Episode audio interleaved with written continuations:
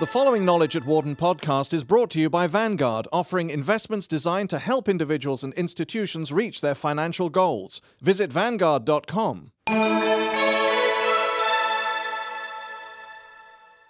Managing emotions in the workplace. Do positive and negative attitudes drive performance? You know the type.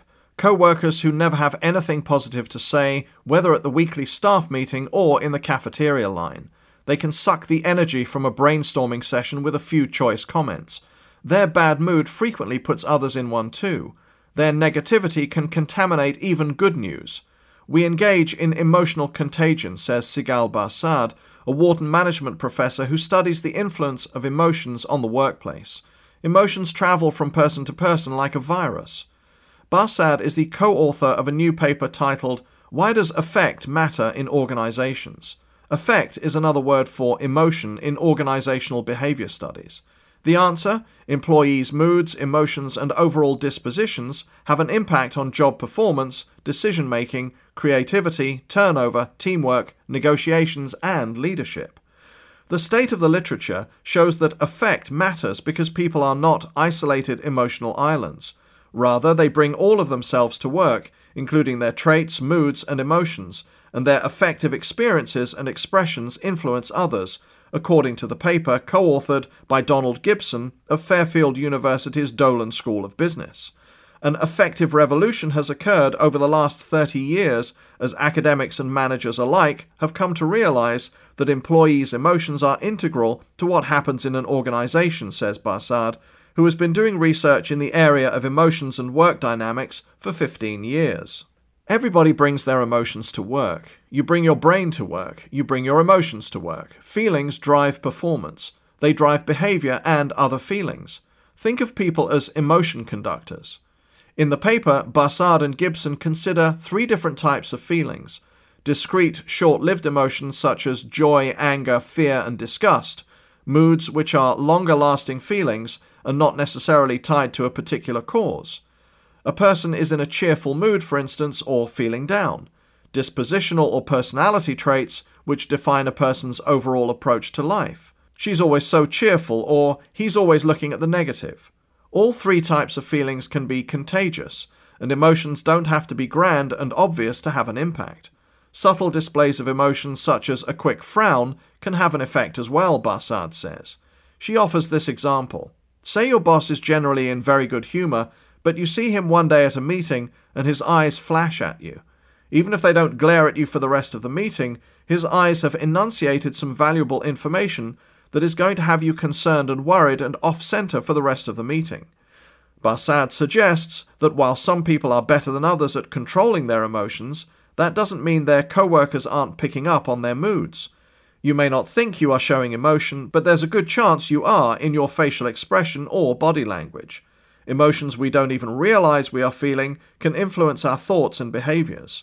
The researcher's paper discusses a concept known as emotional labor, in which employees regulate their public displays of emotion to comply with certain expectations. Part of this is surface acting, in which, for instance, the tired and stressed airline customer service agent forces himself to smile and be friendly with angry customers who have lost their luggage. That compares to deep acting, in which employees exhibit emotions they have worked on feeling. In that scenario, the stressed out airline worker sympathizes with the customer and shows emotions that suggest empathy. The second approach may be healthier, Barsade says, because it causes less stress and burnout, particularly emotional exhaustion from having to regulate one's emotions and play a role. But is there a downside to being too authentic? If the company is losing money and experiencing the effects of downsizing, should the manager, feeling stressed and overwhelmed, convey his despair to his workers? Or should the manager try to appear cheerful and act as if nothing is wrong? Barsade says it's possible for the manager to convey emotions that are both authentic and positive, saying something like, I know you're worried. Things aren't looking good, but you know, we have a way out of this and we can work on it together. The employees will appreciate the honesty and take comfort in the optimism, she says. Emotions as valuable data. Emotional intelligence, buzzwords already familiar in psychology and education, is now talked about in business circles as well, Barsade says. Business schools are teaching executives how to be emotionally intelligent and how to manage the emotions of their employees. The idea behind emotional intelligence in the workplace is that it is a skill through which employees treat emotions as valuable data in navigating a situation, according to the authors. Let's say a sales manager has come up with an amazing idea that will increase corporate revenues by up to 200%, but knows his boss tends to be irritable and short tempered in the morning. Having emotional intelligence means that the manager will first recognize and consider this emotional fact about his boss.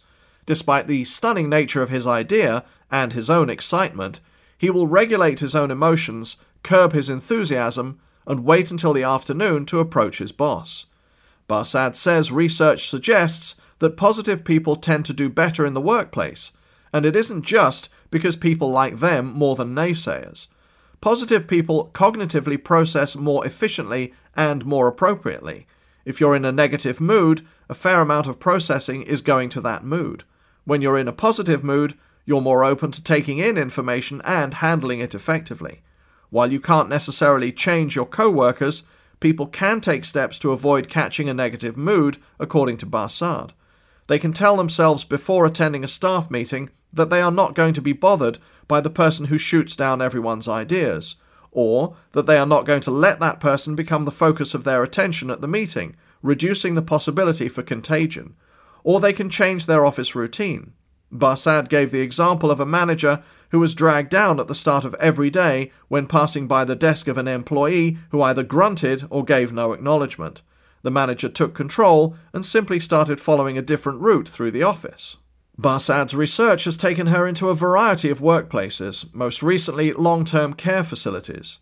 Her research found that in facilities where employees report having a positive workplace culture, she calls it a culture of love, the residents end up faring better than residents in facilities with a less compassionate and caring work culture.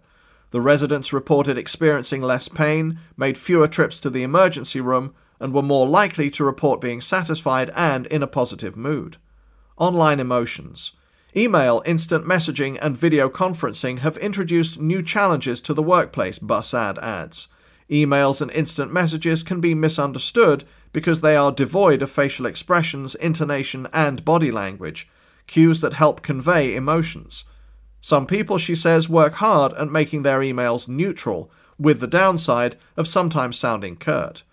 On the other hand, while some writers may add a smattering of exclamation points, question marks, and capital letters in an attempt to convey more emotion, this can also be a dangerous route, particularly when attempting humour or sarcasm to drive home a point.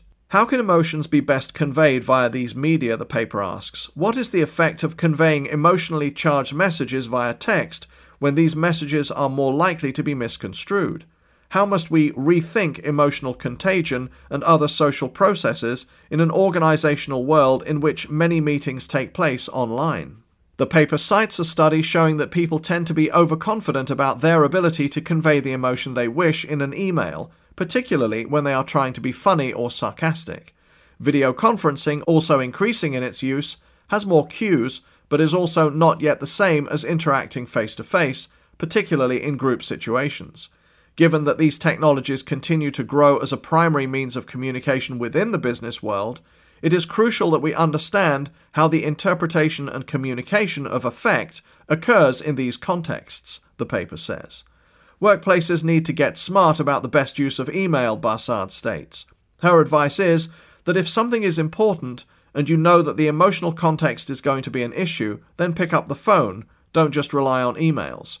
And even the phone may not be good enough. Sometimes, if it is really important, you just have to fly to where they are and meet them face to face to get the message across. For more information, please visit our website at knowledge.wharton.upenn.edu.